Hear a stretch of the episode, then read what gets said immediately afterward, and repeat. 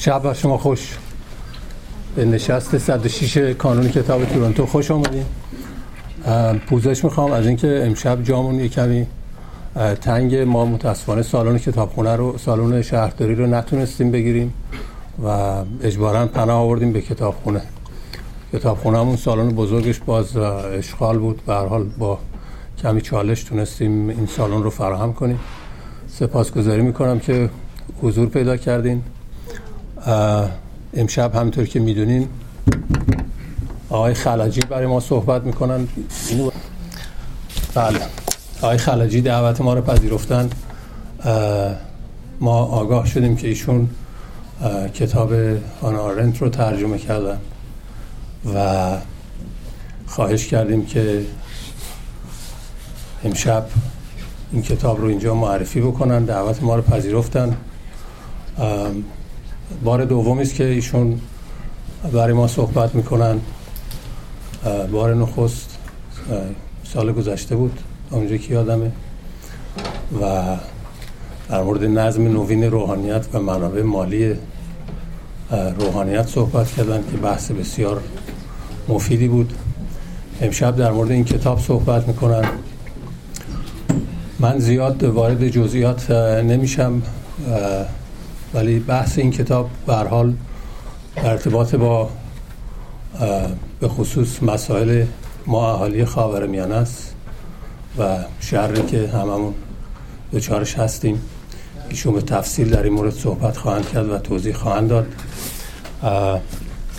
آقای خلجی در حوزه علمیه تحصیل کردن خودشون دفعه پیش می‌گفتن که tourist attraction ایشون اینه که قبلا آخوند بودن. همکنون در مؤسسه مطالعات خاور نزدیک واشنگتن به کار تحقیق مشغولن. کتاب های متعددی به چاپ رسوندن. رمان ناتنی سیاست آخر زمانی آخرین مرجع که در مورد آیت الله سیستانی هست نظم نوین روحانیت و ترجمه نقد عقل اسلامی. امشب هم در مورد آخرین کتابی که ترجمه کردن از هان صحبت می‌کنن. این کتاب توسط دانشکده پژوهشکده توانا منتشر شده و, و به طور مجانی در اینترنت هست. که قرارهای؟ خواهد خواهد بود. به زودی. در اینترنت قابل یکی دو هفته دیگه در اینترنت قابل دسترس خواهد بود. طبق معمول خواهش می‌کنم که تلفناتون رو خاموش کنید که در هنگام سخنرانی مزاحمت ایجاد نکنه. کمک های مالیتون هم باز یادتون نره. لطفا برگزاری نشست ها بدون این کمک های مالی واقعا امکان پذیر نیست. برگه ایمیل ها هم دست به دست میگرده. دوستانی که علاقمند هستن خبرهای کانون کتاب رو دریافت کنن ایمیلشون رو برای ما بگذارن.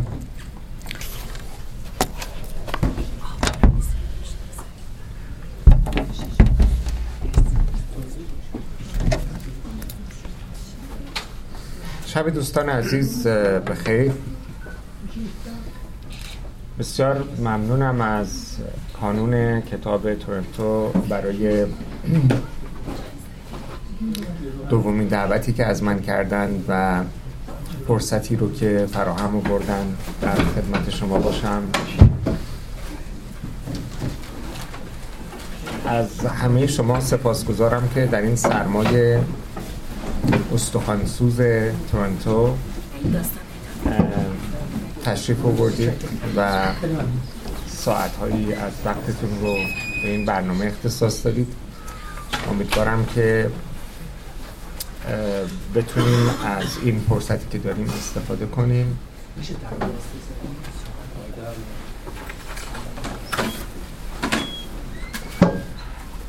و چند نکته که فکر می‌کنم برای من برای من جالب بوده در مورد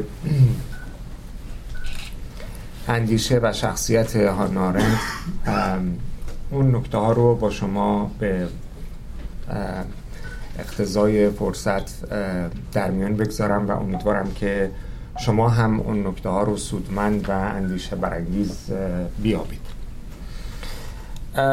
هانارنت یک اندیشمند سیاسی آلمانی است که بعد از برآمدن هیتلر به قدرت به دلیل اینکه یهودی بود از آلمان گریخت مدتی در پاریس بود و بعد در نهایت به آمریکا آمد مدتی در دانشگاه شیکاگو درس می‌داد و بعد هم به نیویورک رفت و در سال 1975 درگذشت یعنی حدود چهل سال پیش. هان آرنت تقریبا میشه گفت که هیچ زنی در قرن بیستم و حتی تا الان به اندازه هانارنت بر اندیشه سیاسی مدرن تأثیر, گذار نبوده. آرنت با اینکه فلسفه خونده بود ولی فلسفه رو به صورت دانشگاهی و در قالب چارچوب اکادمیک دنبال نکرد بلکه سعی کرد که از آموخته های فلسفیش استفاده کنه برای یافتن پاسخی به مشکلات و مسائل زمانه خودش. می‌دونیم که فلسفه یک نقطه ضعفی که داره اینه که به سرعت می‌تونه تبدیل بشه به یه حرفه. می‌تونه تبدیل بشه به یک پیشه. من می‌تونم مثلا متخصص نظریات هگل بشم و بعد شروع کنم این نظریات رو مثلا سی سال درس بدم سی تا کتابم راجبش بنویسم و در حقیقت هیچ ارتباطی به مسائل من یا مسائل جامعه من نداشته باشه. می‌تونه شغل دانشگاهی بشه. در حالی که فلسفه اساسش اینطور نیست. از دوران باستان فلسفه به مفهوم اندیشیدن درباره زندگی بوده. بنابراین اصلا شغل نبوده حرفه شخص خاصی نبوده و سقرات که در تاریخ مکتوب پدر فلسفه خوانده میشه با مردمان عادی میشست و گفتگوی فلسفی می‌کرد و اساسا گفتگوی فلسفی قرار هست که مشکلات روزمره و معمول ما انسانها رو طرح بکنه و راهی برای حلشون پیدا بکنه. آرنت خیلی دلبسته فلسفه یونان باستان بود. از به دلایل مختلف برگشت به فلسفه یونان باستان. ولی از نظر منش هم این شکلی بود. یعنی براش مهم نبود که خب حالا بشینیم مثلا چیزایی که یاد گرفتیم تو دانشگاه اینها رو به رخ بکشیم و اظهار فضل بکنیم و چهار تا کتاب خیلی فنی بنویسیم و اینا. خب در یک زمانه عجیب غریبی زندگی کرد.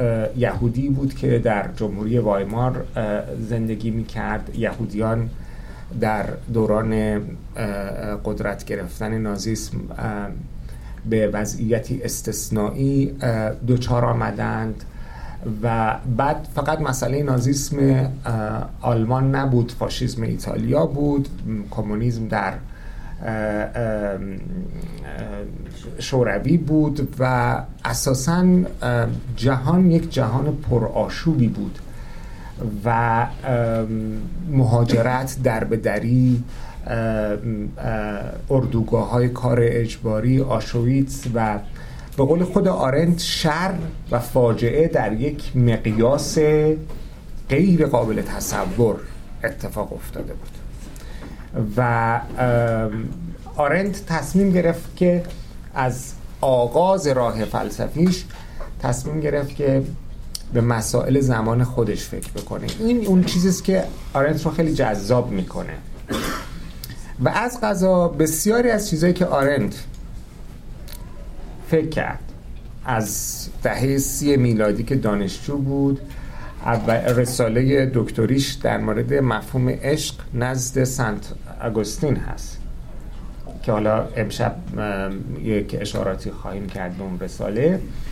ولی از اولین تلاش فلسفیش تا زمانی که از دنیا رفت و کتاب نیمه تمام زندگی ذهن رو بر جای گذاشت مدام به مسائل اطراف خودش فکر می‌کرد. مسائلی که خودش به عنوان یک روشن فکر و جامعه انسانی بهش دوچار بودن. و همین دلیل بود که یک آدم یه فیلسوف به اصطلاح آن بود غیر معمول بود. هم مقاله می نوشت برای روزنامه هم مقاله می نوشت برای مجله. مقالات خیلی ساده و خیلی همه فهم می نوشت از اون طرف کتاب های خیلی علمی و به اصطلاح فنی می نوشت به شدت به ادبیات علاقه داشت. با خودش شعر می گفت توی حلقه روشنفکران نیویورک با آدم های خیلی کل گنده که از پیشگامان ادبیات مدرن بودن مثل مثلا آدن و نمی‌دونم الیوت و الفرد کازین و اینها آشنا شد و یک دنیای خیلی خیلی گسترده ای داشت که از قلم رو به خاص فلسفه فراتر می‌رفت. او, او سعی کرد که این پاسخ به پرسش های خودش رو نه فقط در قلم رو به محدود فلسفه بلکه در عرصه های مختلف تجربه و کاوش انسانی از جمله ادبیات و هنر هم پیدا بکنه. خب آرنت گفت که وقتی بهش گفتن تو فیلسوف سیاسی هستی گفت نه من فیلسوف سیاسی نیستم. و وقتی که می‌گفت من فیلسوف سیاسی نیستم چیز تعارف نمی‌کرد شبیه ما ایرانی ها که هم نیستیم هم تعارف می‌کنیم. ولی او مقصودش این بود که فلسفه سیاسی در حل مسئله سیاست و مخصوصا در پاسخ دادن به پرسش هایی که قرن بیستم مطرح کرده بود برای سیاست ناکام هست و من از راه فلسفه سیاسی اصلا نمیرم. و همین دلیل خودش رو بیشتر یک نظریه پرداز سیاسی می‌دونست. چیزایی که بهش فکر می‌کرد آرنت حتی چهل سال بعد از درگذشتش هنوز مسئله است. برای ما ایرانی های امروز سال 2016 پرسش های آرنت هنوز پرسشن ممکنه که ما در پاسخهاش مناقشه کنیم. ممکن هست که ما آراء او رو نقد کنیم بسنجیم. ولی پرسش هایی که مطرح کرد پرسش های جدی بود. مسئله خود مسئله شر چطور میشه که یک حکومتی یا مجموعه از کارگزارانش به شر در ابعاد خیلی عظیم دست می‌زنن؟ مثل مثلا آشویتس در ایران تصور کنید که کشتن اعدام زندانیان سیاسی در سال 67 مثلا. یا حکومت های توتالیتر چگونه به وجود میان؟ چگونه دوام پیدا می‌کنن؟ انقلاب ها چگونه به وجود میان؟ چه فرقی بین انقلاب ها هست؟ چرا یک انقلابی مثل انقلاب فرانسه بعدش خشونت هست ترور هست ارعاب هست؟ ولی یک انقلابی مثل انقلاب امریکا می‌تونه یک قانون اساسی و نهادهای سیاسی رو تولید بکنه که زامن آزادی های فردی و حاکمیت قانون باشه. چه تفاوتی بین انقلاب فرانسه و انقلاب آمریکا هست؟ در یک دورانی که دورانی است بسیار بد از نظر سرکوب سیاسی و حکومت داره همه رو سرکوب می‌کنه. و به قول سعدی میگه که اگر کسی نصیحت بکنه سلطان رو معنیش اینه که یا امید به نان نداره یا بیم جان نداره. و در چنین شرایطی که نه حزب هست نه امکان فعالیت سیاسی هست مسئولیت شخصی چه معنا پیدا می‌کنه؟ آیا ما فرد من فرد به عنوان یک شخص مسئولیتی دارم یا ندارم؟ مفهوم مسئولیت که برای ما بسیار بسیار ناشناخته است. مفهومی است که آرنت بسیار بهش اندیشید. مفهوم بخشایش این که فرض بکنید الان توی جمهوری اسلامی هم خیلی باب شده یه عده که مثلا زندان بودن یا چیز میگن که این کلیشه رو تکرار می‌کنن که ما میبخ... ما میبخشیم ولی فراموش نمی‌کنیم. در اینکه مسئله خب خیلی پیچیده تر از این حرف هست. هم بخشیدن هم فراموش کردن. هر دوشون بسیار بسیار پیچیدن. اینا مسائلی بود که کسانی مثل آرنت بهش دچار بودن به دلیل اینکه خودشون خانواده هاشون دوستانشون گرفتار وحشیانه ترین نوع خشونت شده بودن و خود مسئله خشونت. حالا بگذارید من یه ذره پیش از اینکه وارد بحث هانا آرنت بشیم به خاطر اینکه من فکر می‌کنم یکی از دلایلی که امشب شما انقدر استقبال کردین می‌خواین یه مقدار راجع به عشق از نظر هانا آرنت بگم. نه خیلی از نظر سیاست. بله ولنتاین هم هست. بله خیلی تایملیه ولی بگذارین دو تا نکته رو بگم در مورد آرنت که توی مقایسهش کنم با فرهنگ ما. آرنت هم به عشق حالا عشق که میگم نه لزوما عشق اروتیک یا رومانتیک عشق به مفهوم خیلی گستردهش که شامل دوستی هم میشه و مخصوصا دوستی. حالا تفاوت اینا رو میگم برای آرنت چگونه است؟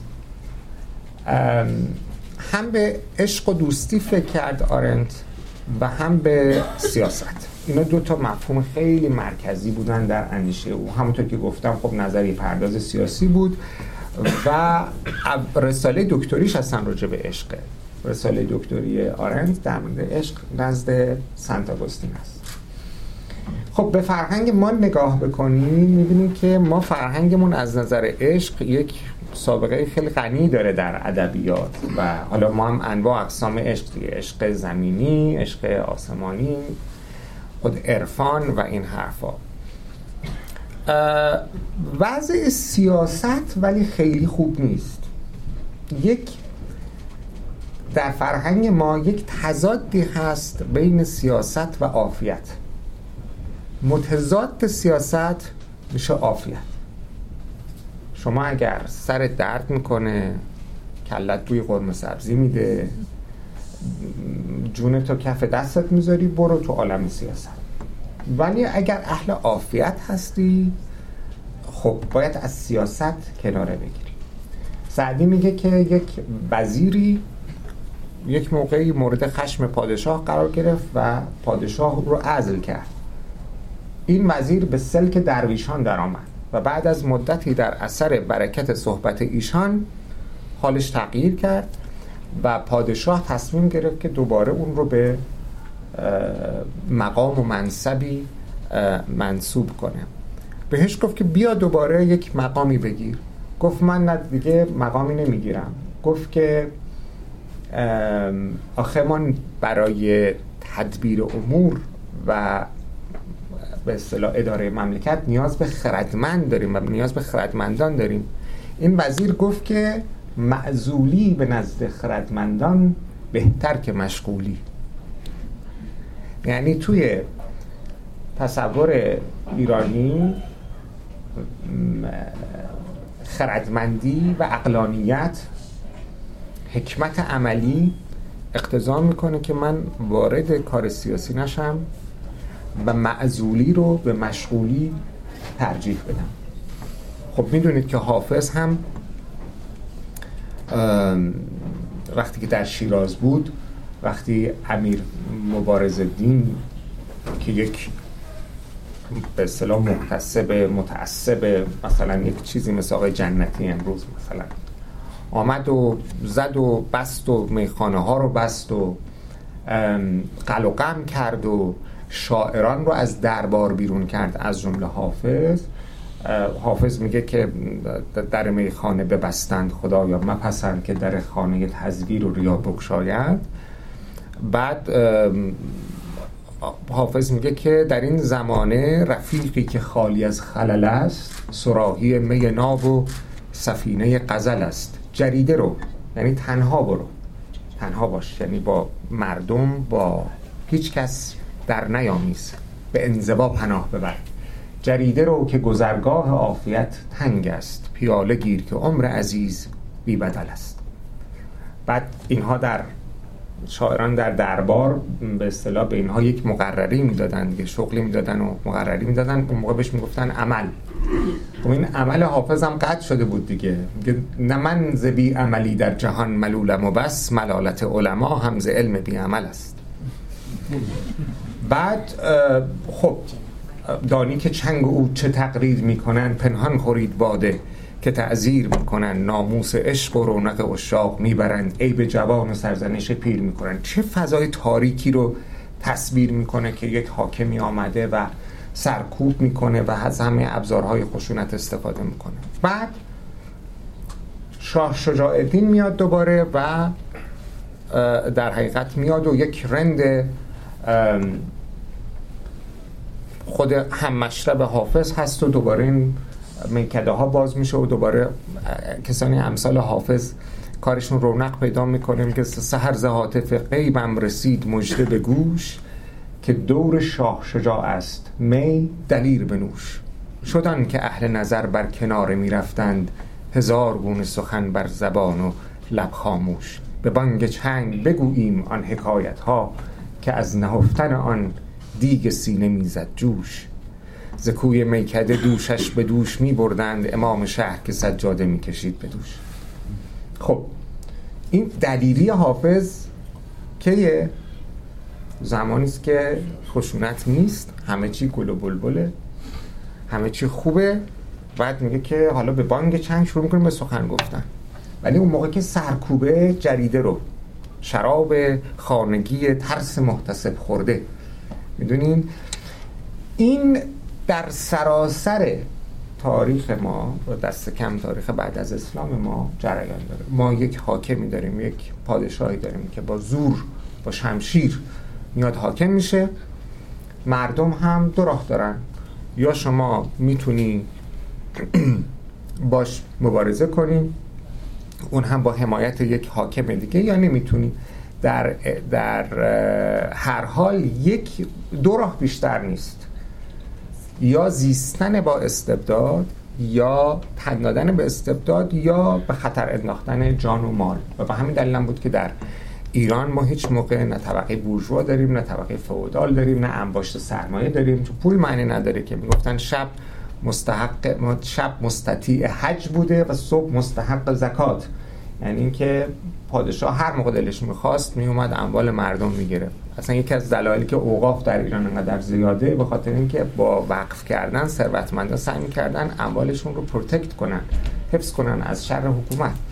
خب این وضعیت سیاسته. ولی از اون طرف تا دلتون بخواد ما ایرانی عاشق بشیم؟ اصلا از گفتن درباره عشق و حرف زدن درباره عشق و توصیف عشق و این اصلا خسته نمیشیم که هممون هم عاشقیم هم شاعر.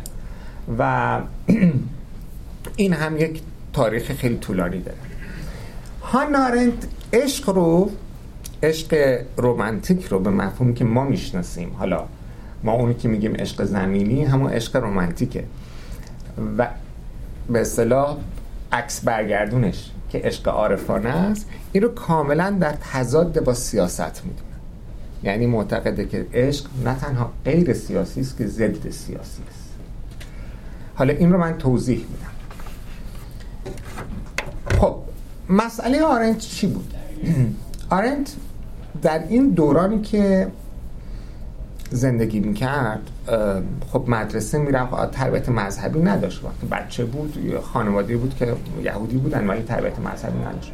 ولی اتفاقی که مخصوصا در به اصطلاح لفند سیکل پایان قرن نوزدهم افتاده بود این آگاهی به بحران در فرهنگ و تمدن غربی.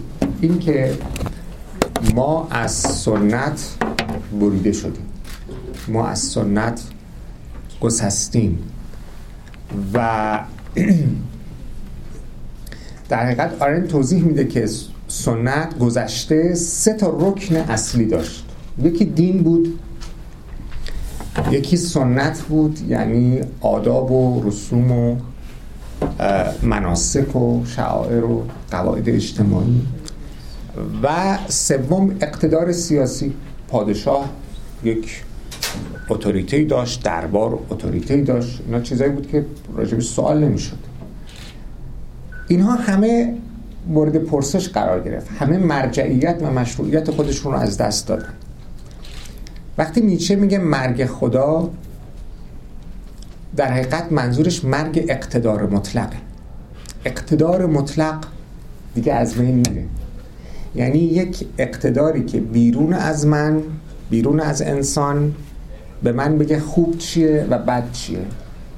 این از بین میره. یه مشروعیت خودش رو از دست میره بعد هایدگر در توضیح این مرگ خدا میگه که برای نیچه مرگ خدا یعنی از دست دادن جهان. و از دست دادن جهان یعنی بی خانمان شدن. یعنی اینکه شما خودتون رو در این جهان پرتاب شده. تصور بکنید بیابید حس بکنید و اینکه به جای تعلق ندارید. چرا؟ چون وقتی خدا بود خدا می اومد جای همه چیز رو تعیین می‌کرد. من آسمان ها رو برای تو آفریدم اینو برای اون آفریدم اون قرار فلان کار رو بکنه. زن جاش اینجاست مرد جاش اینجاست بچه جاش همه چیز جاش مشخص بود. این خدایی بود از بیرون می اومد همه چیز جاش مشخص می‌کرد. ولی این خدا وقتی میمیره در حقیقت انسان از جای خودش کنده میشه. این از ریشه کنده شدن این روتلس شدن این بی خانمان شدن این حسی بود که بشر در پایان قرن 19 هم بهش آگاه شد و بعد در دهه های نخست قرن بیستم شما این رو به این رو شما در آثار نویسندگان و هنرمندان و فیلسوفان می‌بینید. کتاب معروف مارسل پروست چیه؟ در جستجوی زمان از دست رفته. یک زمانی که از دست رفته. برای همیشه هم از دست رفته. و حتی پروست وقتی که سعی می‌کنه با اون قدرت شگرف حافظه جزئیات رو به خاطر بیاره. و همه رو ثبت بکنه. هشت جلد بنویسه. این یک تمنای محال و یک خیال در حقیقت محکوم به ناکامی است. یک آرزوی محکوم به ناکامی است. اون زمانی که رفته هرگز بر نمیگرده. حتی اگر با تمام اون جزئیات ثبت بشه. یکی از تمهای اصلی در در جستجوی از دست رفته مارسل پروست عاشق حسود هست. حسادت عاشقانه. این حسادت عاشقانه خیلی تب جالبی است و در حقیقت شاید شکسپیر در حقیقت اولین نویسنده یا هنرمند مدرن هست که از حسادت عاشقانه در نمایشنامه اوتلو یک تم می‌سازه. ولی برای شکسپیر اون یک تراژدی است ولی برای مارسل پروست ترکیبی از تراژدی و کمدیه در حسادت عاشقانه عاشقی که حسود هست یک تمنای سوزناک یک میل شدید به معشوق خودش داره در عین یک خشم عمیق از اون خشمی که به درستی هم توجیه نداره. و بعد مارسل پروست تشبیه می‌کنه عاشق حسود رو به تاریخ نگار. میگه عاشقی که حسوده به دربانه پول میده که رفته آمده این معشوق رو بهش خبر بده. خیلی دقیق میشه. ناگهان زندگی و جزئیات زندگی این معشوق تمام براش اهمیت پیدا می‌کنه. یک دونه تار مو روی کت او می‌تونه نشانه چیزی باشه. یک حرف او یک نگاه او می‌تونه رد پای چیزی باشه. درست مثل یه تاریخ نگاری که یک باستانشناسی که سعی می‌کنه از هر چیزی از هر قباری که در دیوار تاریخ هست معنایی رو کشف بکنه و استنباط بکنه. این انسان مدرنه. انسانی که عاشق حسود دائما در حال حس می‌کنه در حال از دست دادنه. اون چیزی که آزارش میده اینه که حس می‌کنه در حال از دست دادنه. و به همین دلیل یک حس مرگ درش هست. می‌دونین؟ مثل, مثل اینکه داره مرگ رو تجربه می‌کنه. چون داره مدام در حال تجربه از دست دادن هست. در عین حال این آمیخته است با یک تمنای شدید. یک خشم و لذت و تمنا و ترس و مرگ و اروس و همه اینها با هم آمیخته است. این انسان مدرنه. این انسان جدیده. و این انسانی است که هیچ چیزی یک به اصطلاح استریت فوروارد نیست براش. هیچ چیزی براش یک سره نیست. آمیزه است از احساسهای متناقض. خب این از ریشه کنده شدن این بی خانمان بودن منجر میشه به ظهور حکومت های توتالیتر این توضیحی است که آرنت میده برای یکی از عوامل مهم پیدایش حکومت های توتالیتر. انسان هایی که در زمان قدیم می‌رفتن زیر خیمه دین می‌رفتن زیر چتر سنت و اونجا امنیت و آرامش پیدا می‌کردن و زندگیشون معنادار می‌شد در دنیایی که اون خیمه فرو ریخته. در دنیایی که اون سپر امنیتی و ایمنی انسان از بین رفته در ایدئولوژی های توتالیتر اون امنیت رو پیدا می‌کنن. وقتی که من در عضویتم با اشخاص دیگه در یک دین خاص خودم رو به اونها نزدیک احساس نکنم در ایدئولوژی های توتالیتر می‌تونم یک کامیونیتی بسازم. احساس کنم که تعلق دارم. و همین دلیل ایدئولوژی های توتالیتر و اندازه خیلی زیادی اصلا وابستند به پابرهنگان به حاشیه نشینان کسانی که دیده نمی شدن کسانی که ریکوگنایز نمی شدن کسانی که سخنشان دیده شنیده نمی شد کسانی که اصلا وجودشون در جامعه به رسمیت شناخته نمی شد هانارن در تفاوت انقلاب فرانسه و انقلاب آمریکا میگه که انقلاب فرانسه به خشونت کشیده شد به خاطر اینکه انقلاب توحیدستان بود. کسانی بودند که توحیدست بودند و می‌خواستند به رسمیت شناخته بشن و قرضشون از این شورش نشون دادن خودشون بود. برخلاف انقلاب آمریکا که مسئله به اصطلاح فقر درش مسئله اصلی نبود و در حقیقت مسئله آزادی درش مسئله اصلی بود. خب ولی در اروپا تجربه الان ببینید این می‌خوام بگم که چقدر به مسائل امروز پیوند پیدا می‌کنه. خود انقلاب ایران رو نگاه بکنید بسیج رو مثلا نگاه بکنید. بسیج یکی از مهمترین دلایل گسترشش و موفقیتش اینه که می‌تونه انسانها جوانهایی رو به سمت خودش جذب بکنه و در درون خودش به اصطلاح اونها رو به اطاعت و فرمان برداری وادار بکنه که به جای تعلق ندارن. حتی به خانواده های خودشون هم تعلق ندارن. در خانواده های خودشون هم در حاشیه هست در حاشیه هستن. داعش این که یک سازمانی مانند داعش که یک ایدئولوژی کاملا غیر انسانی داره موفق میشه که آدم های مختلف و جوان های مختلف حتی جوان های تحصیل کرده رو از سر دنیا جذب بکنه این چه چیزی به اونها میده؟ درست همون چیزی رو میده که لیبرالیزم کاپیتالیزم فرهنگ مدرن نمی‌تونه بهشون بده. فرهنگ مدرن اینها رو به عنوان یک فرد می‌بینه رها شده که خودش باید معنای زندگی خودش رو ابداع کنه. در حقیقت یک مسئولیت عظیمی بر دوش این فرد گذاشته که این فرد از پسش بر نمیاد. اما اون ایدئولوژی اون سازمان مثل کارخونه معنا تولید می‌کنه مثل اون کارخونه تعلق تولید می‌کنه و شما رو از تنها تنهایی نجات میده. و جالب اینه که آرند توضیح میده که در حکومت های توتالیتر دو تا پروسه همزمان انجام میشه. هم اتمیزاسیون هم مسیفیکیشن یعنی از یک طرف آدما رو تبدیل می‌کنن به یک مس به یک انبوه که هیچ فرقی با هم ندارن. توده مردم. وقتی ما میگیم توده مردم این توده هیچ شکلی نداره هیچ قیافه نداره فقط یک موجود خیلی عظیمه و معمولا هم قدرت ویرانگری داره. از اون طرف سعی می‌کنن آدم ها رو تبدیل بکنن به انسان تنها.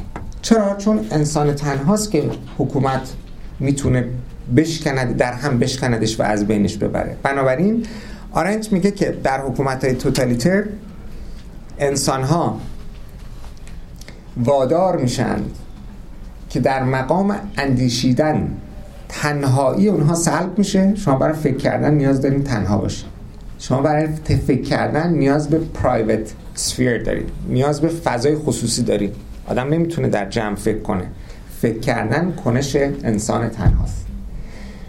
حکومت توتالیتر اون فضای خصوصی رو از شما می‌گیره که فکر نکنید و از اون طرف برای عمل کردن شما نیاز به قلمرو عمومی دارید. در قلمرو عمومی اونجا قلمرو عمومی رو از شما می‌گیره که نتونید عمل کلکتیو انجام بده. از یک طرف شما رو تنها می‌کنه از یک طرف شما رو تمایز بین شما و دیگران رو از بین می‌بره.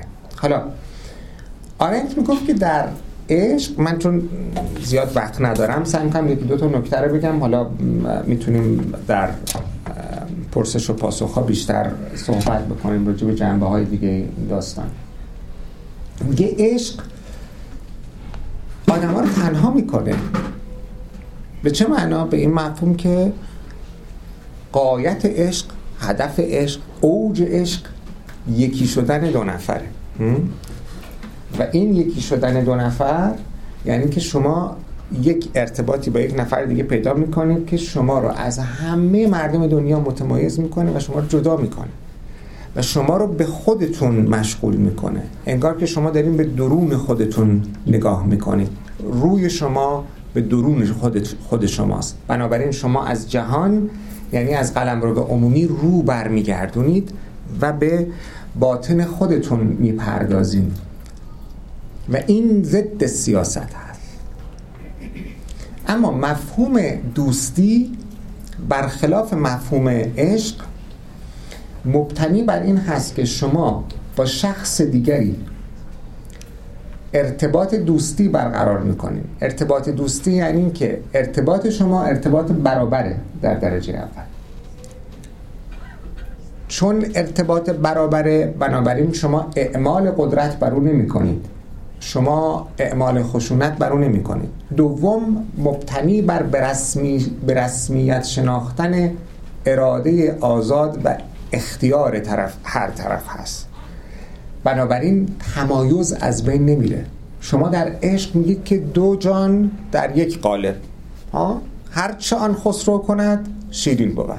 اصلا چیز عاشق که اصلا حرفی نباید داشته باشه. ها اصلا اختیار عاشق از بین میره. عاشق محو در معشوق میشه فانی در معشوق میشه. اما در دوستی اینطوری نیست. در دوستی این تمایز بر جا میمونه و این اون چیزیست که آرنت بهش تاکید می‌کنه. میگه در قلمرو عمومی انسان ها در عین اینکه با هم دوستی برقرار می‌کنن به این معنا که مسائل مشترک دقدقه های مشترک تعلقات مشترکی دارند که باید در اون فضای عمومی راجبش صحبت کنن در عین حال تمایزشون از بین نمیره. یعنی اینکه یکی شیفته به به مفهوم رومانتیک عاشق دیگری نیست که نظریش دیدگاهش کاملا محو در دیگری بشه. بنابراین اون چه که برای آرنت مهم بود این بود که تکسر یا پلورالیتی جامعه حفظ بشه این plurality اگر حفظ نشه یعنی تمایز بین آدم ها حفظ نشه در کنار تمایز اگر دوستی نباشه دوستی یعنی چی؟ یعنی که من با شما ارتباط برقرار کنم بر اساس یعنی اصلا بحث sentiment و اینا نیست تا بحث سانتیمنتال نیست دوستی سانتیمنتال نیست. بحث اینه که من با شما ارتباط برقرار می‌کنم به دلیلی که من با شما مسائل مشترکی دارم. و این مسائل مشترک رو باید با شما صحبت کنم. و کجا می‌تونم صحبت کنم؟ در قلمرو عمومی. قلمرو عمومی کجاست؟ قلمرو عمومی یعنی اونجایی که خارج از سرای حکومت هست و خارج از خونه من. یعنی شما قلمرو خصوصی خودتون رو دارین در اونجا به اموری می‌پردازید که مسائل مشترک نیست. از اون طرف حکومت هم شما هم به حکومت وصل نیستید بنابراین اقتدار ویژه‌ای ندارید. با من برابرین از نظر قدرت.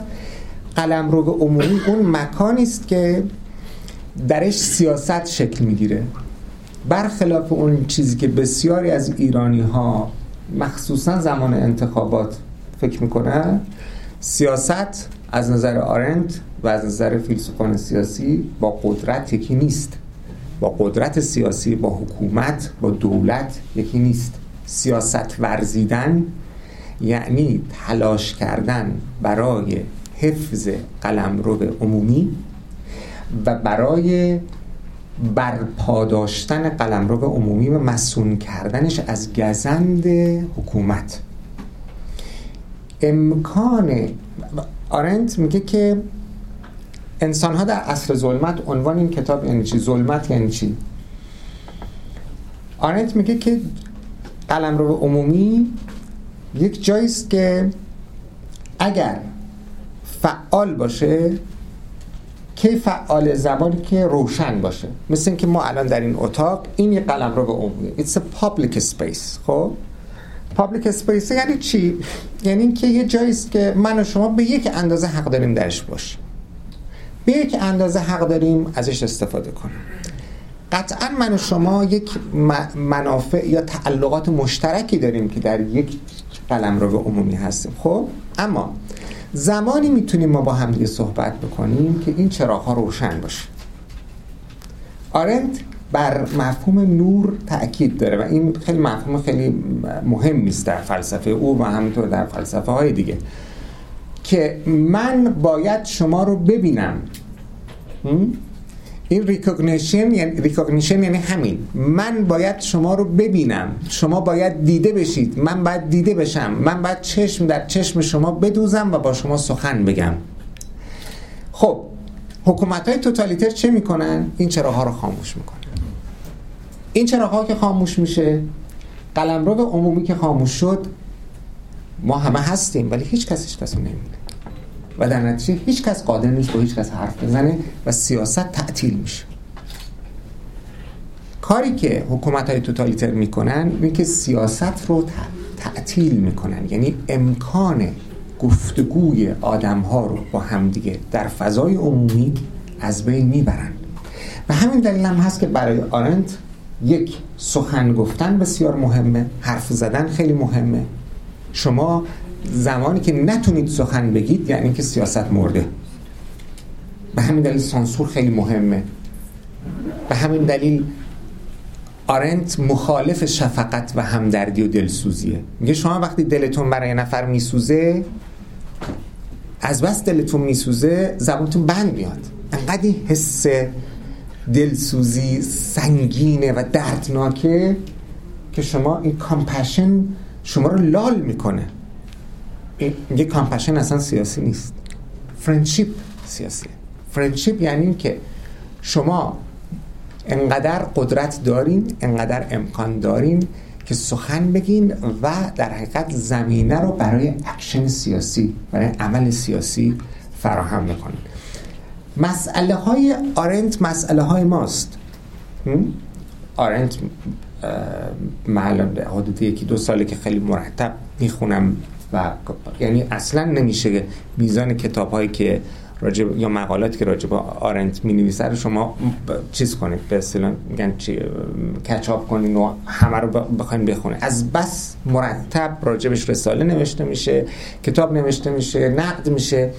خود این نشون دهنده زنده بودنشه و نشون دهنده اینه که پرسش هایی که بهش رسیده بود پرسش های خیلی مهمی هن که هنوز برای ما چه در آمریکا زندگی کنیم چه در کانادا زندگی کنیم چه در خاورمیانه باشیم به دلیل خشونت به دلیل مسئله مسئولیت شخصی به دلیل مسئله قلمرو عمومی در همین جوامع دموکراتیک و مدرن قلمرو عمومی مدام در معرض تهدید هست. شما قوانینی که در آمریکا گذاشتن برای نمیم گوش دادن تلفن مردم یا همین مسئله پرایوسی و این حرفا اینا مسئله مسائلی است که حوزه خصوصی آدم ها حوزه عمومی آدم ها رو مدام تهدید می‌کنه. بنابراین مسائلی که اون مطرح کرد مسائل جدی بود. مسئله اصلیش این بود که آدم ها راههایی رو پیدا بکنن برای اینکه قلمرو عمومی از بین نره. اون کاری که یونانی ها می‌کردن. آگورا جایی بود که یونانی ها جمع می شدن درش شهروندان یونانی و در حقیقت اونجا با همدیگه راجع مسائل همدیگه صحبت می‌کردن.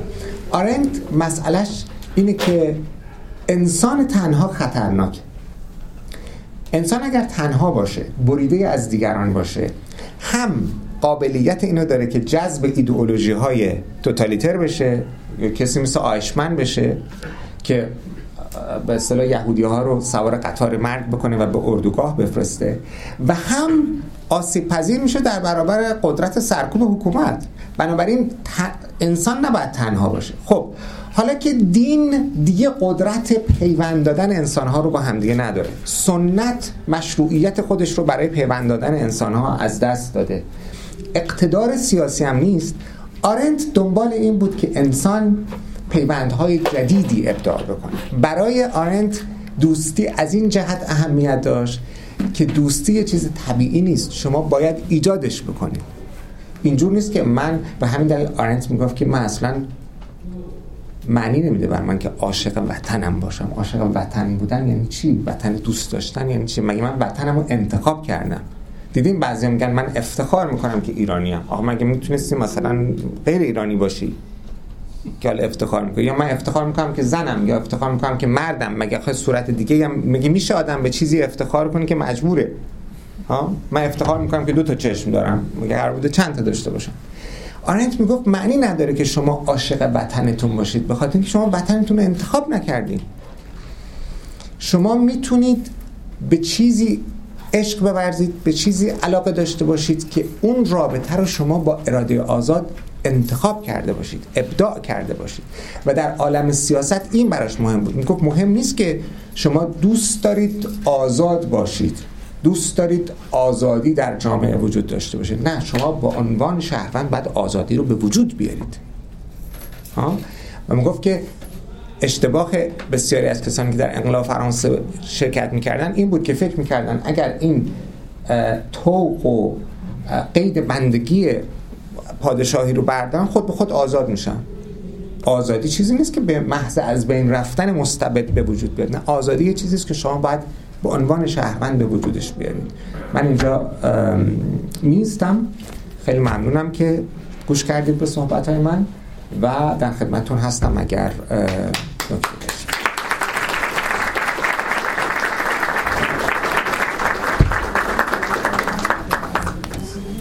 دوستان فرصت هست برای پرسش و پاسخ.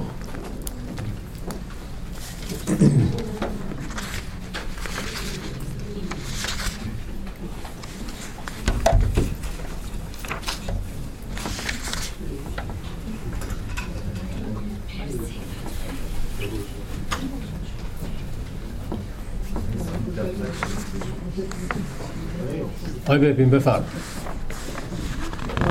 من دو تا نکته رو می‌خواستم که جناب روشن کنید. یکی این که این حرفایی که آرنت می‌زنه یک این قسمت یه مقدار زیادی مثل این که بر اساس نظریات جان ژاک روسو و اون مسئله قرارداد اجتماعی هستش. چون اون مسئله قرارداد اجتماعی یعنی در واقع به این معناست که یک به طور ننوشته یک قراردادی بین افراد جامعه هستش که اینا تعهد می‌کنند.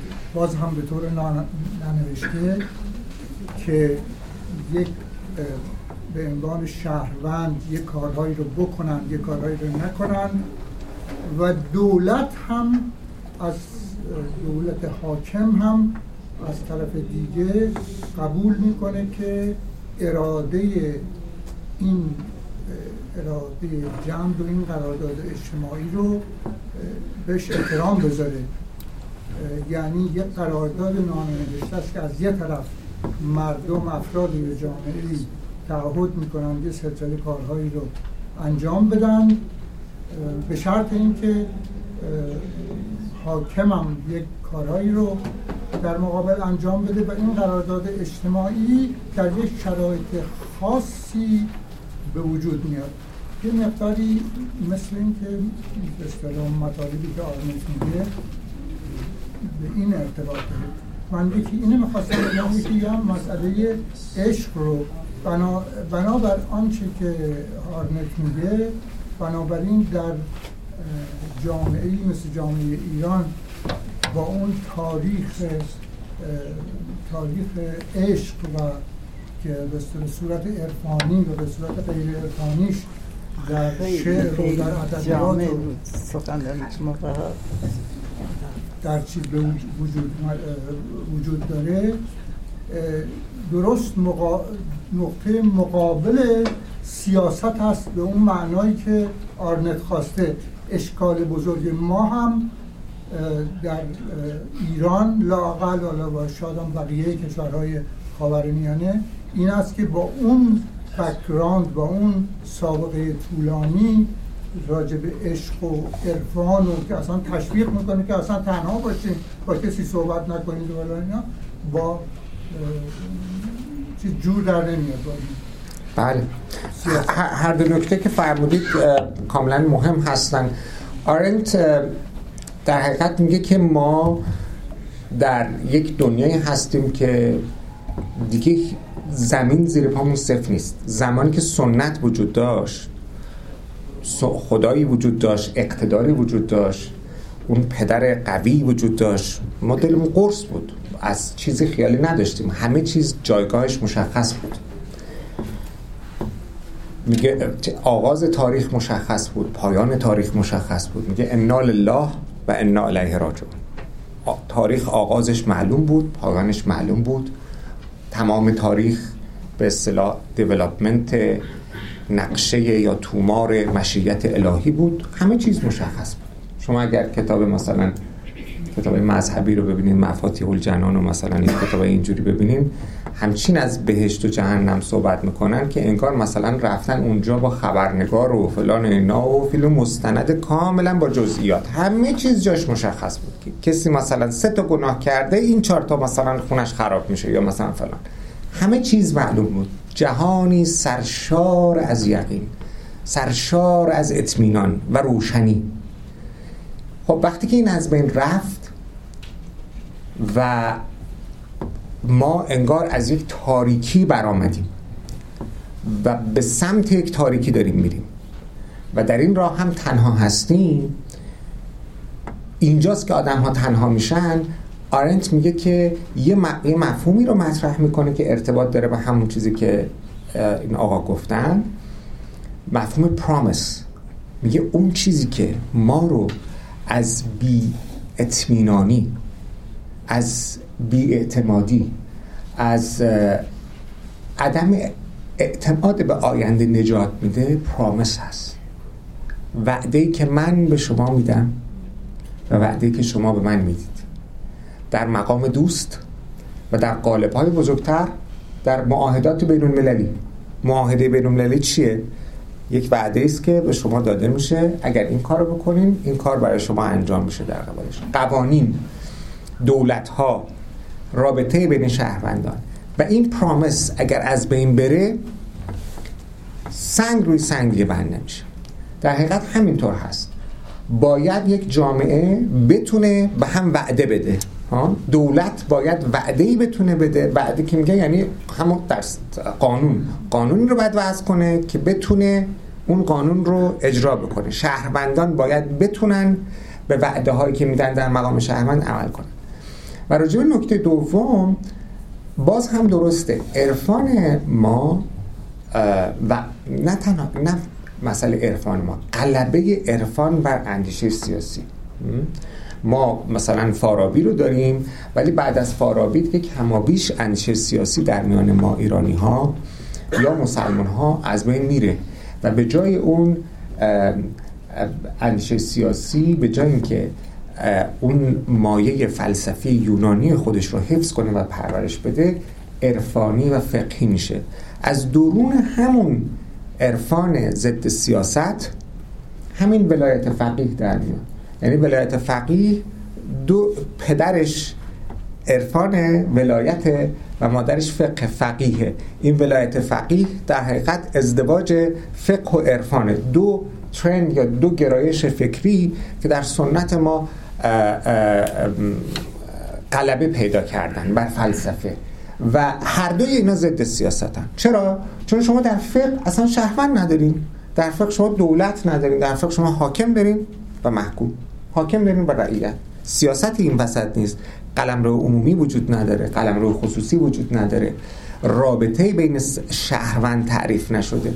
از اون طرف در عرفان هم که اصلا وجود ما اصلا آره. بودن ما اصلا آره. در عرفان اصلا ما نباید از بودن خودمون حرف بزنیم که جایی که اون هست. خجل شد تو پهنای دریا بدید. که جایی که چی, چی میگه؟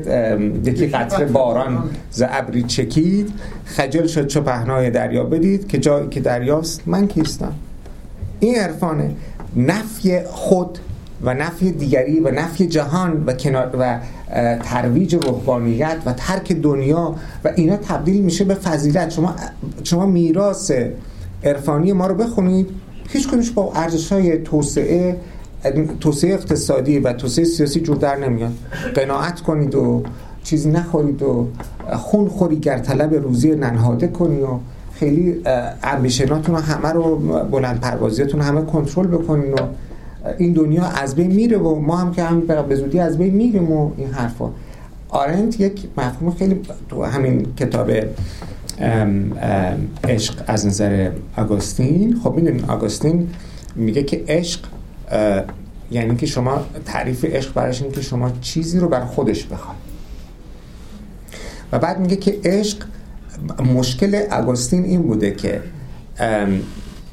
در دوران که امپراتوری رومی در بحران وجود داشته از یک طرف به عنوان یک مؤمن مسیحی می‌خواد بگه که یک انسان مسیحی باید کاملا در اطاعت خداوند باشه.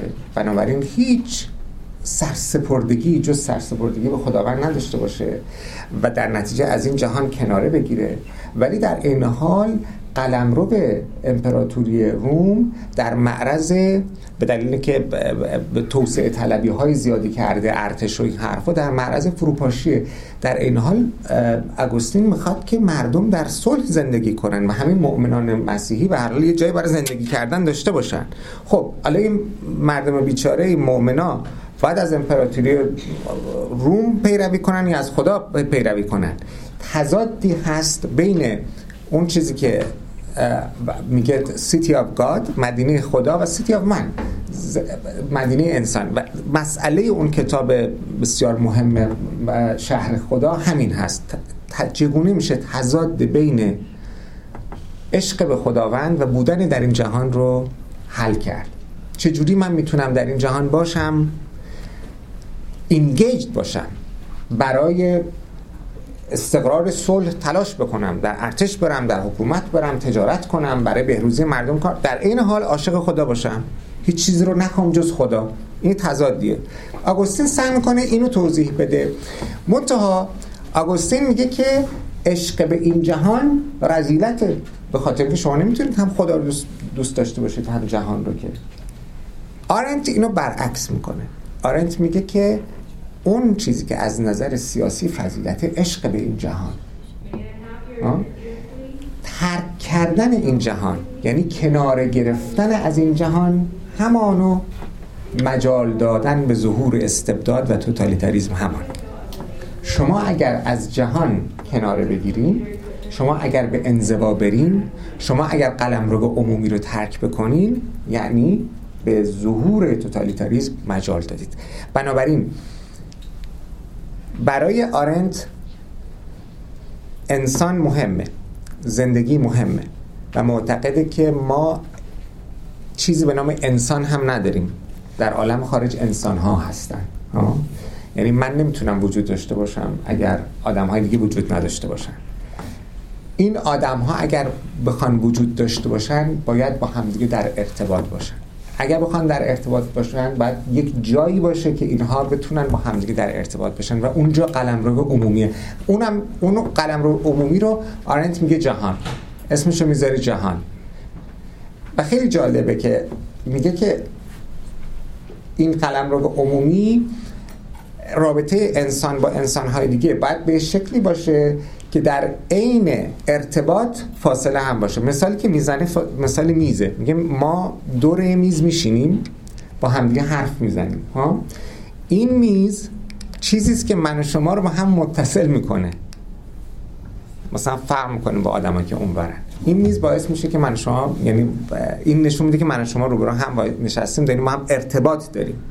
در این حال این میز فاصله بین من و شما ایجاد می‌کنه. این فاصله هم ایجاد می‌کنه نمی‌گذاره که ما بیش از اون مقداری که لازم هست قلمرو خصوصی همدیگر تهدید بکنیم. میگه اگر انسان بخواد بر روی این کره زمین سروایو کنه ادامه حیات بده ناگزیر از سیاست ورزیدن هست ناگزیر از فعال بودن در قلمرو عمومی هست. ناگزیر از دوست داشتن جهان. دوست داشتن جهان یعنی که اهمیت دادن به قلمرو عمومی و ارتباط با دیگران و نفس این قلمرو عمومی یک تهدید بزرگی است برای توتالیتاریسم. این نمی‌ذاره توتالیتاریسم. من اگر بتونم با شما حرف بزنم توتالیتاریسم یک نفسش بیشتر گرفته میشه و به عکس. اگر اون موفق بشه که یک سخن از من رو خاموش بکنه یعنی که یک روز به عمرش اضافه شده. بفرمایید. خیلی ممنون یه اشاره کردید به اینکه توتالیزم میاد نور رو از بین می‌بره recognition بین اشخاص از بین میره با توجه به اینکه ما از تجربه پهلوی هیچ موقع سیاست نداشتیم عرصه عمومی نداشتیم. یه بوده کوتاهی ممکنه بوده بوده باشه. این الان چطوری می‌بینید؟ مثلا این چطوری داره اعمال میشه که مثلا این نور از بین رفته و اینو مثلا چطوری می‌بینید که می‌تونه این نور روشن بشه؟ بله جمهوری اسلامی که در این جهت خب خیلی واقعا تخصص خیلی بالایی داره در خاموش کردن چراغ ها در حقیقت اگر جمهوری اسلامی قرار باشه رومانی بنویسه بعد اسمش رو من چراغ ها رو خاموش می‌کنم ها رو بکشیم پایین. خدمت بگم که خب سانسور یکیشه. می‌دونید سانسور چون که گفتگوی گفتگوی شهروندان با هم دیگه لزوما گفتگوی حضوری نیست. اینکه من کتاب شما رو بخونم من اثر شما رو ببینم من از اندیشه شما آگاه بشم و بعد واکنش به اون نشون بدم. آزادی بیان. این که آزادی به اصطلاح دانش دانشگاه ها آزاد باشن. و همینطور آزادی اجتماعات. آزادی احزاب. ما در جمهوری اسلامی می‌بینیم که مثلا جمهوری اسلامی چرا میره درویش ها رو می‌گیره؟ این درویش های بیچاره که اصلا خودشون ما سیاسی نیستیم اصلا کار سیاسی نمی‌کنن. چرا؟ ولی واقعا تهدیدن. این درست نشون میده که آرنت چقدر قشنگ می‌تونه توضیح بده اینو. یا مثلا بهایی ها بهایی ها بخش اصلا جز اصول دینشونه که در سیاست دخالت نکنن. ولی چرا جمهوری اسلامی از اینا میترسه؟ به دلیلی که اینها تنها نیستن. اینا یک کامیونیتی رو تشکیل دادن شهروندی که تنها نیست شکستنش دشوار هست برای حکومت توتالیتر. کار حکومت توتالیتر اینه که شهروند رو تبدیل بکنه به انسان تنها. و بعد با انسان تنها به مساف میره. زمانی که کامیونیتی باشه شبکه باشه ارتباطات باشه مهم نیست شما بسر سر چی با هم یک کامیونیتی تشکیل بدید سر مثلا علی سر حسین سر محیط زیست سر حمایت از حیوانات سر مبارزه با ایدز سر مبارزه با اعتیاد. اصلا مهم نیست موضوعش. اون به اصطلاح تعلقات مشترک شما اصلا اهمیت نداره. مهم اینه که شما تنها نیستید. و این تنها نبودن شما خطره. و این کاری است که جمهوری اسلامی مدام انجام داده. یعنی انجیو های مستقل جامعه مدنی نهادهای مدنی هر اجتماع هر باهمستان هر محفلی که خارج از کنترل دولت بوده اینها رو از بین بردن. حالا تو حوزه علمی این کار کردن تو دانشگاه این کار کردن. فلان کتاب فروشی میاد مثلا دو تا کاف... یک کافه می‌ذاره و اونم دو تا صندلی می‌ذاره و بعد مثلا یه مدتی یه عده میرن اونجا میشینن. حالا نویسندن یا خوانندن. بعد از یه مدت میان نمی‌دونم شما یادتون هست که اولین باری که این کارو کردن بعد از انقلاب انتشارات مرغامین بود توی هفته که اومدن آتیش زدن. چرا آتیش زدیم مرغامین رو؟ درست برای که یه جمع یه دو با هم حرف می‌زدن. این خیلی خطرناکه. اونم اونم آدمایی که کتاب میخوندن. از این خطرناکتر. خب جمهوری اسلامی این شکلی میاد چیکار می‌کنه؟ در حقیقت خاموش می‌کنه. و یکی از راه های پیچیده, پیچیده تر هم داره. یک راه دیگه برای یه موقع است که من چسب می‌زنم روی دهن شما نمی‌ذارم شما صحبت کنیم یه موقع است که کاری به شما ندارم. ولی میگم شما صحبت می‌خوای بکنی بکن. من کاریت ندارم. ولی چهار پنج تا آژیر گوشخراش اطراف شما روشن می‌کنم که شما صد نفرم باشه فریاد بکشی فریاد تو شنیده نشه. این کار پروپاگانداست. جمهوری اسلامی یک پروپاگاندای قوی داره که انقدر این آژیر گوشخراش این پروپاگاندا فضا رو پر می‌کنه که صدای دیگه به گوش نمیاد. اصلا صدای دیگه به گوش نمیاد.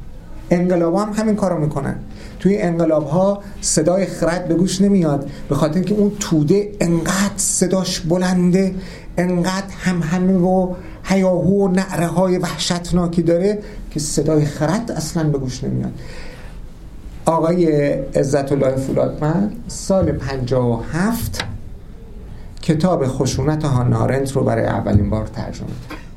کتاب انقلاب هانا آرنت رو سال 59 ترجمه کرد. هیچ واکنشی از هیچ جای شما به این کتاب نمی‌بینید هانا آرنت انگار که سالهای اخیر در ایران کشف شده. در اون دوره انقلابی کسی اصلا نمی‌خواد یک چیزی علیه توده بشنوه. بنابراین یکی دیگه از راه های خاموش کردن فضای عمومی قلم رو به عمومی یا بردن انسان ها به سمت عصر ظلمت خود پروپاگانداست و جمهوری اسلامی به نظر من در, در داخل ایران هم به اصطلاح بی, بی رقیب هست. هم رسانه هایی که خارج وجود دارن نتونستن هیچ موقع با اون پروپاگاندا رقابت کنن و از اون طرف به دلیل اینکه یک حکومت انقلابی است یک شبکه هایی رو در اختیار داره مثل شبکه مذهبی که حکومت قبلی نداشتن. یا مثلا فرض کنید کمونیسم نداشت. الان آقای پوتین داره سعی می‌کنه با روحانیت ارتدکس و کلیسای ارتدکس اعتلاف کنه. ولی زمان کمونیسم این اعتلاف وجود نداشت تقابل وجود داشت. الان آقای پوتین سعی می‌کنه از کلیسای ارتدکس برای منافع ایدئولوژیک خودش استفاده کنه کاری که جمهوری اسلامی داره انجام میده. اینا همش باعث میشه که شما که سازماندهی ندارید شما که رهبر ندارید شما که امکان تجمع ندارید صداتون هم اصلا شنیده نمیشه و دیده نمیشید. در گم میشید. چه باید کرد؟ این چه باید کرد؟ سوال خیلی مهمیه. و آرنت خیلی براش مهمه این سوال. این کتابی که من ترجمه کردم دلیلی که من ترجمه کردم خب چیز علاقه شخصی بوده به دلیلی که خب من خیلی یاد گرفتم. این درباره ده دوازده نفره که غیر از یک نفرشون که لسینگ هست همه در قرن بیستم بودن. همه اینها هم در عصر ظلمت یعنی تحت حکومت های توتالیتر زندگی می‌کرد. این آدما آدمای آدمایی بودن که با وجود حالا سرکوب فاشیسم و کمونیسم نه که اصلا با جمهوری اسلامی قابل قیاس نیست. با وجود اون سرکوب ها در مقیاس های عظیم به تاریکی به ظلمت به سرکوب و به خشونت تن ندادن. آرنت میگه که در زمانی که همه آدم ها دارن یک کار اشتباه می‌کنن همرنگ جماعت نشدن یک کنش انقلابی است. صرفا همرنگ جماعت نشدن یک کنش انقلابی است. و اینها مثل کارل یاسپرس روزا لوکسامبورگ و کسانی دیگه که تو این کتاب اسمشون رو بردن برشت و دیگران اینا آدمایی بودن که نگذاشتند قوه داوری خوب و بد از بین بره ببینید یک یک نکته که اگر اجازه بدید من این رو بگم یکی از فاجعه های قرن بیستم و فاجعه هایی که توتالیتاریسم ایجاد می‌کنه این نیست که بیاد به شما بگه که دروغ خوبه؟ اگه به شما میگن دروغ خوبه که شما میگین معلومه که خوب نیست. دزدی خوبه نه دزدی خوب نیست. رشوه خوبه؟ نه رشوه خوب نیست. چه کار می‌کنن فرق بین خوب و بد. مرز بین خیر و شر. مرز بین حق و باطل رو از بین می‌برن بعد دیگه شما نمی‌دونی خوب چیه بد چیه. بعد میگی که خب گفت به طرف گفتن که دو دو تا چند تا میشه؟ گفت میشه 6 تا. گفت دو دو تا که میشه 4 تا. گفت از اون نظر که بله. همه چیز میشه از اون نظر که بله. همه چیز میشه نسبی. همه چیز میشه آقا اخلاق که کی گفته حالا اخلاق؟ کی می‌تونه مثلا بگه خوب چیه بد چیه؟ ها؟ اتفاق بخونید اگر در مورد آرنت. تعریف شر از نظر آرنت اینه. آیشمن به عنوان کسی که مرتکب شر شد؟ تعریف شر اینه. این که انسان توانایی تشخیص خوب و بد رو از دست بده. وقتی که شما توانایی تشخیص خوب و بد از دست دادی کاملا مستعد ارتکاب شر هستی. وقتی که دیگه برات قتل نمی‌دونی که قتل خوبه یا بده خب شما مستعد ارتکاب قتل هستی. و این کاری است که ایدئولوژی های توتالیتر انجام میدن و این چیزی است که ما نه فقط ایدئولوژی ها از اون طرف ببینید که روشنفکران یک بخشی از روشنفکران چقدر در دامن زدن به اون تاثیر دارن. کسانی که میان یک روایت کج و معوجی از پست مدرنیزم و نسبیت گرایی و اینجور چیزها رو رواج میدن و در حقیقت اینا خوراک حکومت های توتالیتره حکومت توتالیتر دقیقا می‌خواد همین رو بگه که آقا ما در ایران زندانی سیاسی داریم در آمریکا هم یه میلیون و زندانی برای من فرقی نیست بین ما و اونا که. در آخرش فرقی بین هیچی و هیچی نیست. فرقا رو از بین می‌برن و در نهایت شما به عنوان یک انسان مهمترین چیزی که شما رو متمایز می‌کنه از دیگران و اون قوه داوری داوری و تشخیص بین خیر و شر اون رو از شما می‌گیرن. و بعد شما تبدیل میشین به یک آدمی که روز به روز بر اساس منافعتون و بر اساس اینکه من باید سروایو کنم می‌تونین اسیر دست این حکومت ها باشین به خیلی دیدین میگن که مثلا خانما تو ایران مقاومت می‌کنن ها که مثلا موهاشون و روسریاشون نصف است.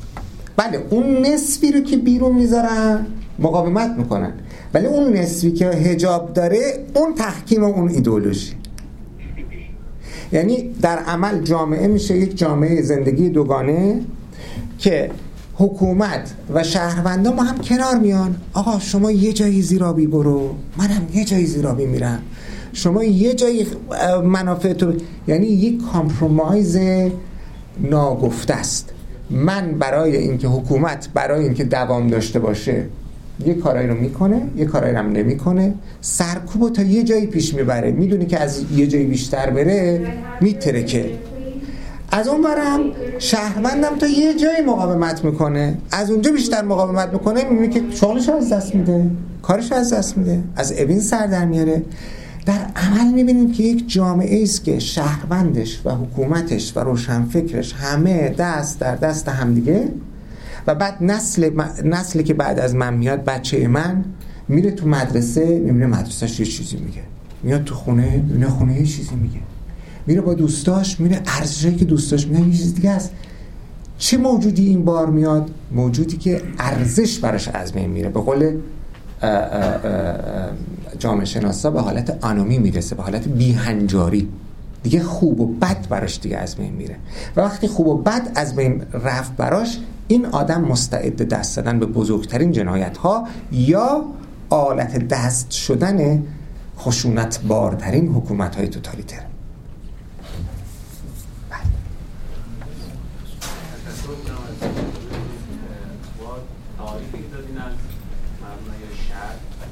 یک مفهوم ماهوی توسط هانارن برای مفهوم مطرح درسته. یعنی شهر رو به صورت یک مفهوم مطلق داره مطرح می‌کنه که نمادهاش میشه توتالیتر یا حالا حکومت از طرف داره در واقع کنشمندی شهر رو توضیح میده که چه می‌کنه شهر با هم. ولی می‌خوام ببینم چون من کتابو نخوندم.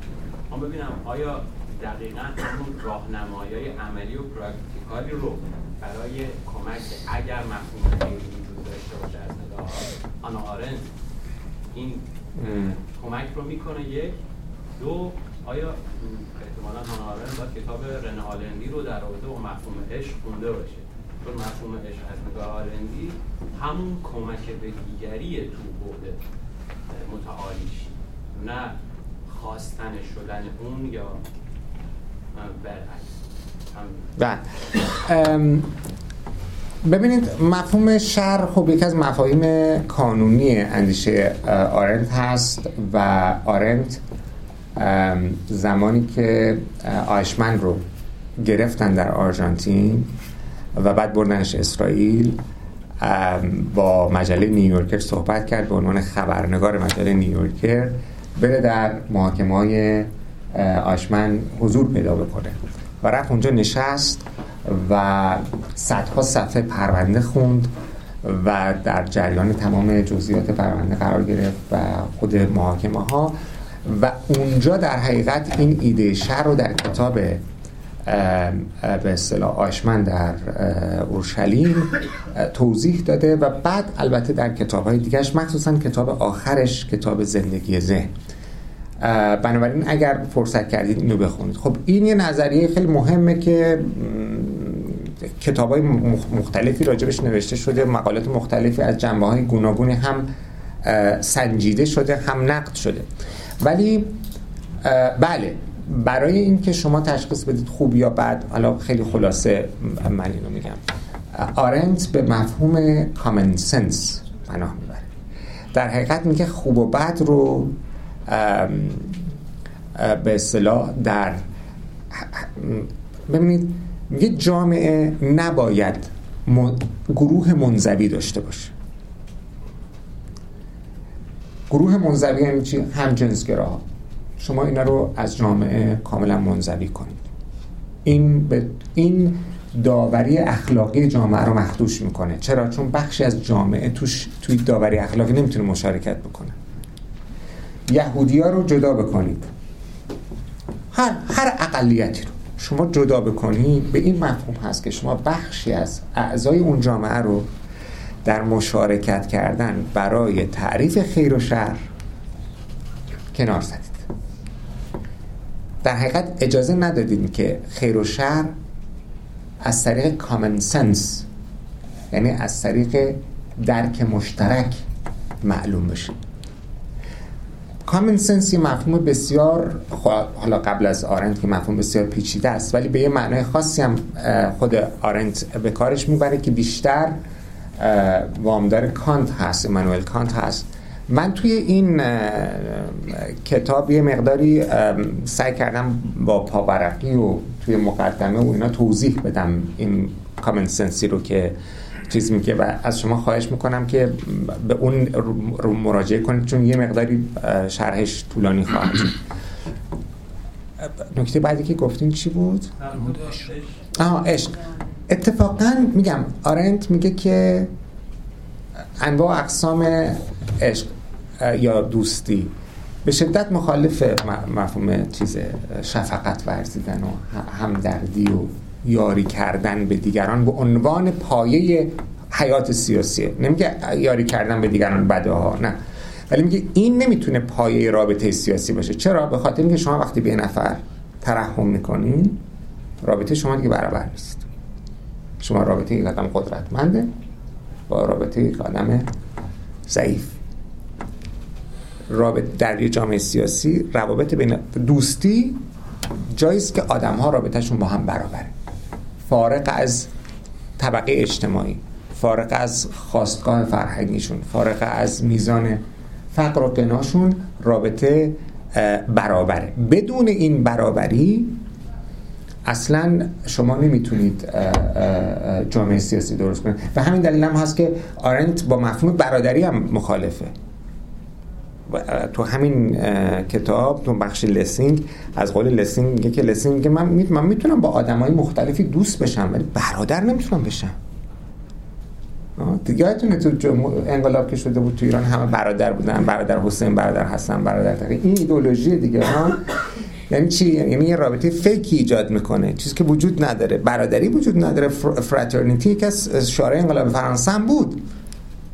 برادری وجود نداره. چون نمی‌تونید برادری رو ابداع بکنید ولی دوستی رو می‌تونید ابداع بکنید. و در برادری اتفاقا یه برادر بزرگ هست یه برادر کوچیک. به ندرت برادر دو قلو هم بازم در دو قلو با یه دقیقه سی ثانیه فرق هست. ولی در دوستی هست که هیچ فرقی نیست و در حقیقت ایکوالیتی به تمام معنا می‌تونه معنا پیدا بکنه. برای آرنت در جامعه سیاسی دو چیز مهمه. یکی آزادی و یکی برابری. و مسئلهش اینه که شما چگونه می‌تونید با این اعضای جامعه چگونه می‌تونن در قلم رو عمومی با هم ارتباط برقرار کنن که نه آزادی همدیگر رو سلب کنن و نه خودشون رو در مقام بالاتری برسونن البته اینا که من دارم میگم من دارم توضیح میدم و اینا انقدر نقد شده انقدر بعد آرند چهل سال مرده. قطعا خودش اگه زنده بود خیلی از نظراتش تحول پیدا می‌کرد. ولی می‌خوام بگم اینا بحث اینا رو شما به چشم پرسش ببینید. مسئله ببینید که اینا شایسته فکر کردنن.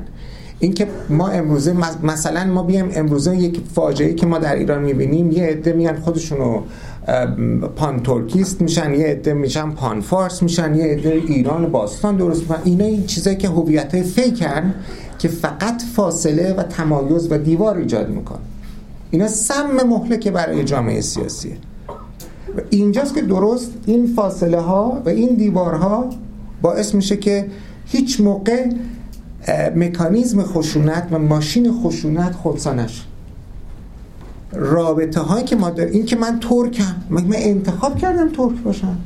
یا من فارسم من انتخاب کردم فارس بودنو. من انتخاب کردم جنسیتمو. من که من انتخاب کردم به اصطلاح مملکتمو. اینا چیزی نیست که من انتخاب کرده باشم. اون چیزی که آرنج باش تاکید می‌کنه میگه که سیاست آرتیفیشاله منمیده nothing is natural. در سیاست هیچ چیزی به طور طبیعی نیست. من به طور طبیعی شهروند باشم. من به طور طبیعی آزاد باشم. من به طور طبیعی از دموکراسی برخوردم. نه. همه چیز من میده همه چیز شما باید بسازینش. آرتیفیشال هست. بنابراین اون چیزی که شما میگه طبیعیه. من ایرانیم. خب رابطه شما با ایران رابطه شما با ایران خب یه نفر دیگه هم عراقی یه نفر دیگه هم پاکستانی سوال هر کسی به یه زبانی صحبت می‌کنه. سوال این که به یک زبانی صحبت می‌کنه نمایه برتری و نمایه فروتری است و اتفاقا جامعه سیاسی اینه که بر روابطی استوار باشه که آدم ها در اون برابری همدیگر به رسمیت بشناسن. به عنوان اینکه ترک و فارس و عرب و حتی کشورهای همسایه منافع مشترکی دارن که این منافع مشترک باعث میشه حرف بزنن. آرنت یهودی بود و می‌دونیم که اول سفر پیدایش میگه در آغاز کلمه بود. کلمه آغاز آفرینشه. برای آرنت کلمه و آغاز نیو بگینینگ خیلی مهمه. برای مفا... اینا مفاهیم کلیدیه که حالا هر کدوم توضیح می‌خواد. تو همین کتاب عشق نزد اگوستین مفهوم نیتالیتی مفهوم زایش زندگی رو مطرح می‌کنه. و اینکه ما انسان ها چون به دنیا میایم می‌تونیم همه چیز رو از اول آغاز کنیم. و آرنت میگه که تا زمانی که انسان می‌تونه چیزی رو از اول آغاز کنه می‌تونه با توتالیتاریسم مبارزه کنه.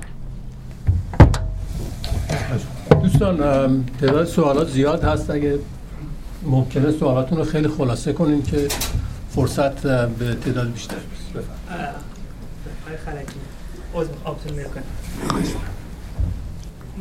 مطلبی که سوال که من داشتم از شما اینکه یکی از پدیده هایی که حالا ما در قرن اخیر بیشتر بروز پیدا کرده موضوعی است که حالا بهش میگن مثلا شورش. یعنی کسایی که ارزش ها و اون قالبی که سیستم یا جامعه بهشون میده رو نمیپذیرن و از طرف دیگه رهبری هم ندارن.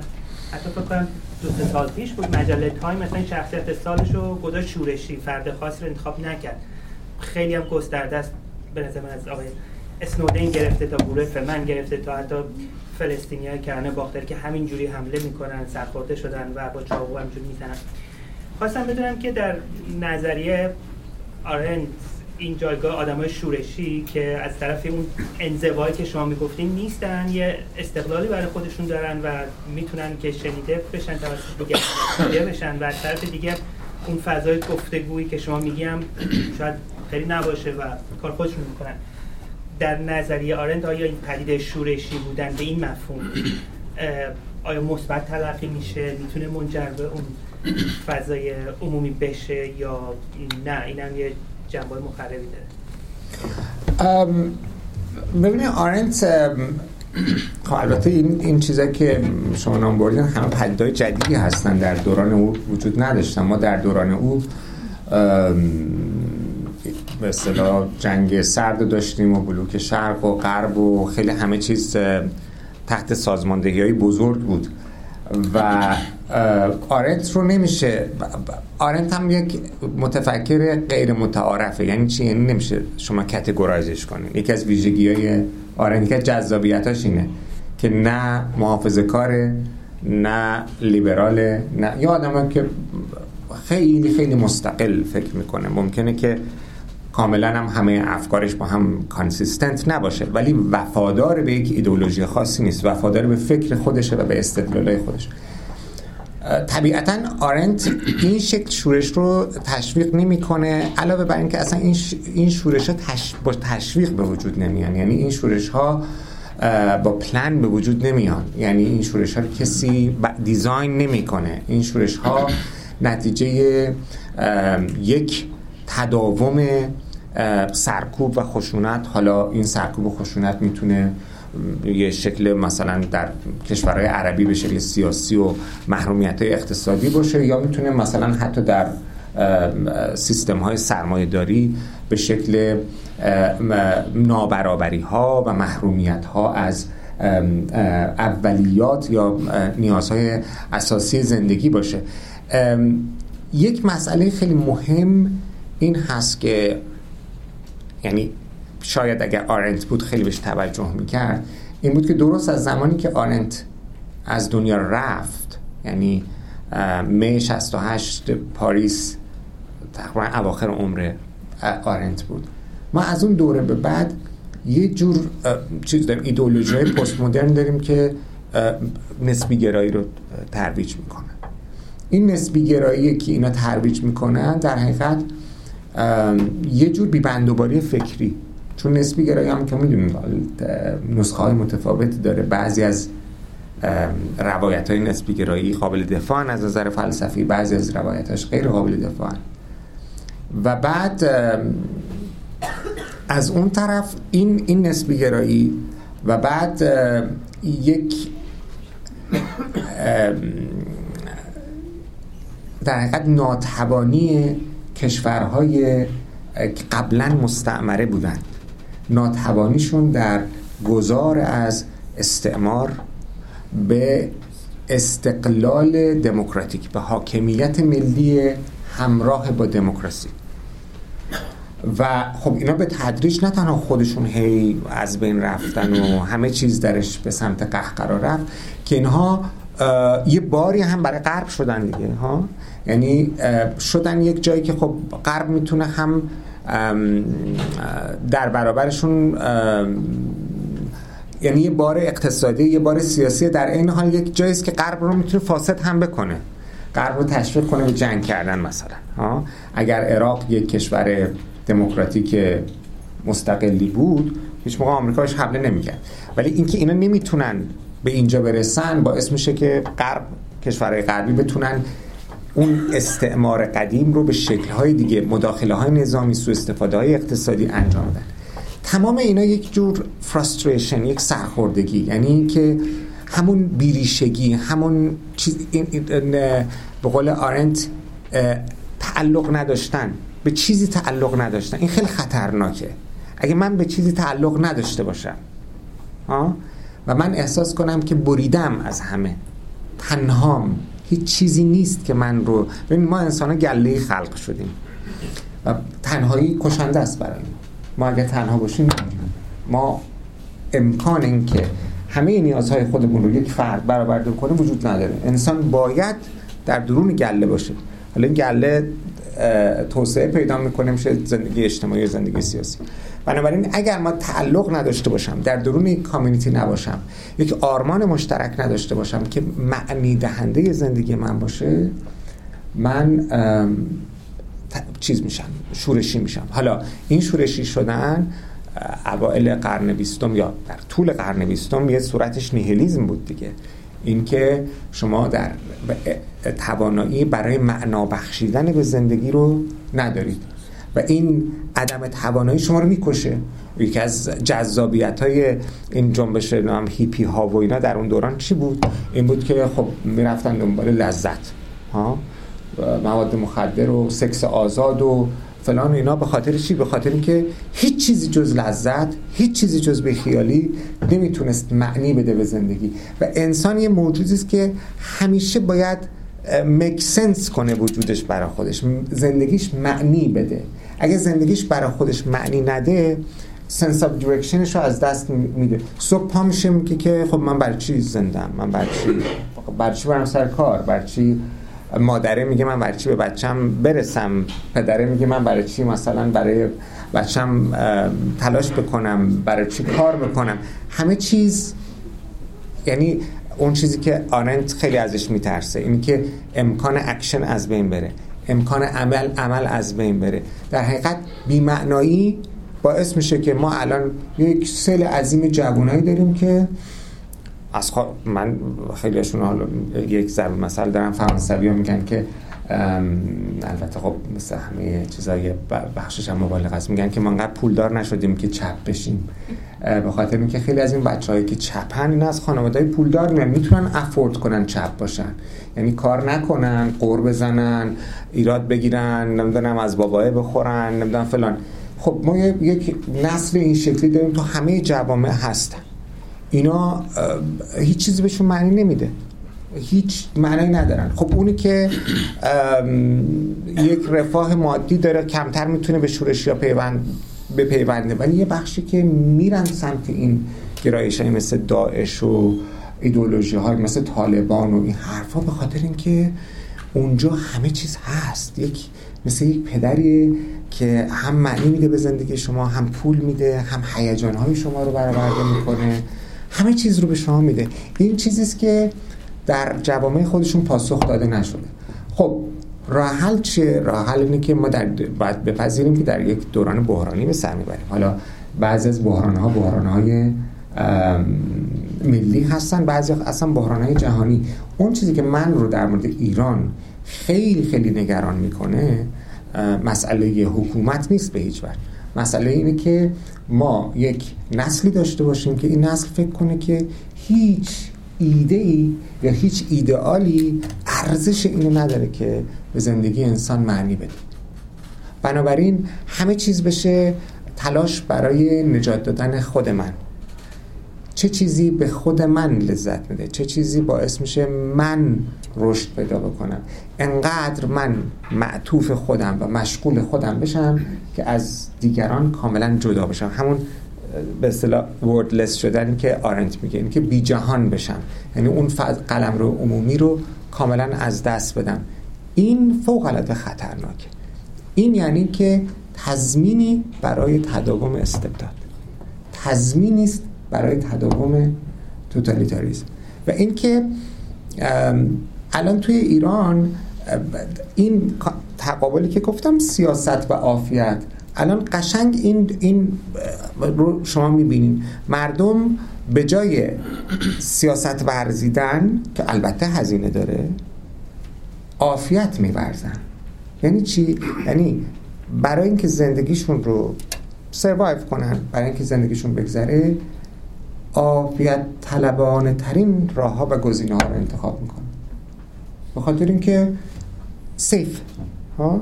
و این باعث میشه که بعدم اون حکومت هست که این مرزا رو مشخص می‌کنه دیگه. حکومت که به شما میگه که اگه پاتو از اینجا اونورتر بذاری من پاتو قطع می‌کنم. ها. بعد این مرزا هم حکومت می‌بره اونورتر و شهروندار رو تبدیل می‌کنه به آدم های تنها با گزینه های بسیار کم و غیر قادر به سیاست ورزیدن و در نتیجه شما یک جامعه می‌بینید که هیچ کس به هیچ کس اعتقاد نداره. من با بسیاری از روحانیان نشستم با بسیاری از کسانی که به اصطلاح در جمهوری اسلامی مقام دارن یا مقام داشتن. بسیاری از اینا هیچ اعتقادی به ایدولوژی اسلامی ندارن اصلا. بسیاری از اینا اصلا معتقد به ولایت فقیه نیستن. بسیاری از اینا اصلا معتقد به آقای خامنه نیستن. ولی منافعشون اقتضا می‌کنه که با این سیستم کار بکنن. شما وقتی که میگین سپاه پاسداران فراموش نکنید که چقدر دکتر مهندس تو مملکت هست که با این سپاه داره کار می‌کنه. چقدر بیزنسمن هست که داره با این سپاه داره کار می‌کنه. یعنی شما صدها هزار نفر شهروند عادی هستند که دارن با این سپاه پاسداران کار می‌کنن. و اینا لزوما هیچ کدوم به جمهوری اسلامی و ایدئولوژی اسلامی آقای خامنه اعتقاد ندارن. ولی هیچ اشتیاقی هیچ علاقه به سیاست ورزی ندارن و می‌خوان طرف عافیت رو انتخاب کردن.